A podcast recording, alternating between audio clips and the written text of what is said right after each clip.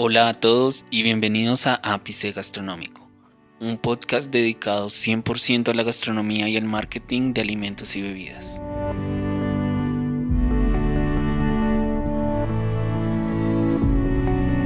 Muy buen día a todos, mi nombre es Yamit Muñoz, profesional en gastronomía y gestión de alimentos y bebidas. El día de hoy vamos a hablar sobre la historia de las especias. Aunque no lo crean, las especias ayudaron a construir la civilización tal y como la conocemos hoy en día. Estas fueron uno de los productos claves que incentivaron la creación de rutas comerciales y cuyas referencias datan a más de 3.000 años en el pasado.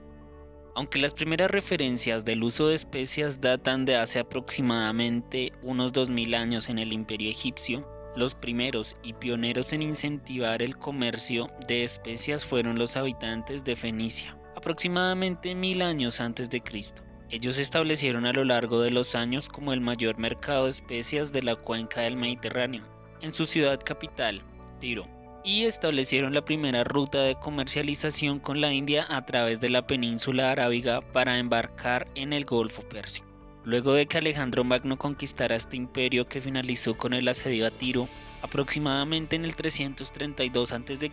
y tras la fundación de la ciudad de Alejandría, esta pasó a ser el principal centro de comercio de especias del mundo antiguo. Gracias a la expansión de Alejandro Magno a través del continente asiático, las rutas comerciales fueron expandiéndose, tal y como ocurrió con la famosa Ruta de la Seda, que poco a poco se extendió hasta el lejano oriente y el sudeste asiático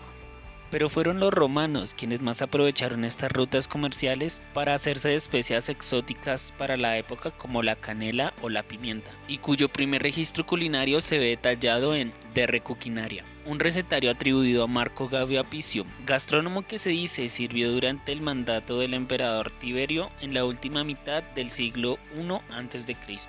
El mercado de las especias fue dominado durante muchos años por los comerciantes árabes, quienes manejaban a los principales proveedores de productos, controlaban varios puntos de estas rutas comerciales y sabían cómo manipular adecuadamente las especias para poder preservar y aprovechar sus características. Con la llegada de las cruzadas buscando recuperar territorios de Oriente Medio por parte de la Iglesia Católica. Este fenómeno geopolítico promovió de nuevo una fuerte relación entre los comerciantes árabes y occidentales, convirtiendo a la vez al puerto de Génova y el puerto de Venecia durante los próximos años en los principales puertos comerciales de Europa.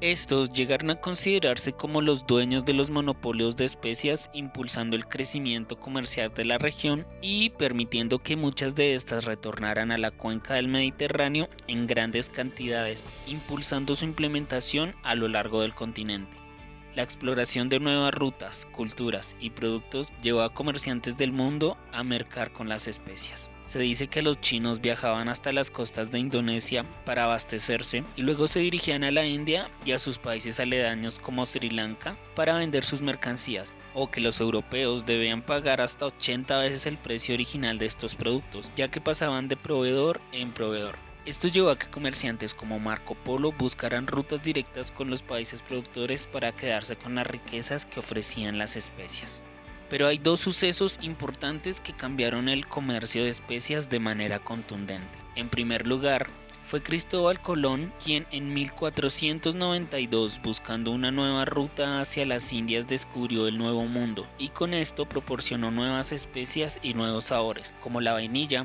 el cacao y el abatonca que llegaron a Europa y a Asia auspiciadas bajo el Imperio Español. Esto marcó el inicio de una nueva ruta de las especias a través del Océano Atlántico. En segunda instancia se encuentra la nueva ruta marítima del Cabo de Buena Esperanza, que Vasco da Gama logra establecer en 1497, abriendo un nuevo camino de comercio directo con la India, dando paso al dominio portugués del comercio en Oriente y promoviendo a Lisboa como el principal puerto de comercialización de especias. Luego de la llegada de los portugueses a la India, estos abrieron nuevas rutas a través del sudeste asiático, llegando a las Islas Molucas, un conjunto de islas de Indonesia que fue por mucho tiempo el único lugar del mundo donde se podían adquirir los clavos de olor, la nuez moscada y la maciz. Esta se conoce como la isla de las especias. Este lugar fue punto de comercialización utilizado por árabes, chinos e indios durante mucho tiempo, pero en 1512 los portugueses iniciaron un proceso de acaparamiento comercial que duró casi un siglo, hasta que la compañía holandesa de las Indias Orientales pasó a ser quien se encargó de la explotación e incluso la masacre de los habitantes para mantener el control de las exportaciones de estas especias que eran tan preciadas. Haciendo una excepción de un breve momento en el que el imperio británico tomó el control, el imperio neerlandés mantuvo control casi ininterrumpido durante más de 200 años, convirtiendo a Indonesia y estas islas en una colonia de los Países Bajos hasta la posterior independencia de Indonesia en 1949. Poco a poco se fueron descubriendo los orígenes y métodos de cultivo de numeroso tipo de especias y llevando su producción a muchos lugares del mundo, terminando así con muchos monopolios comerciales e iniciando así la comercialización global e industrializada que conocemos hasta el día de hoy. Muchas gracias por escuchar este episodio y los invito a que nos sigan en redes sociales como Ápice Gastronómico. Hasta un próximo episodio.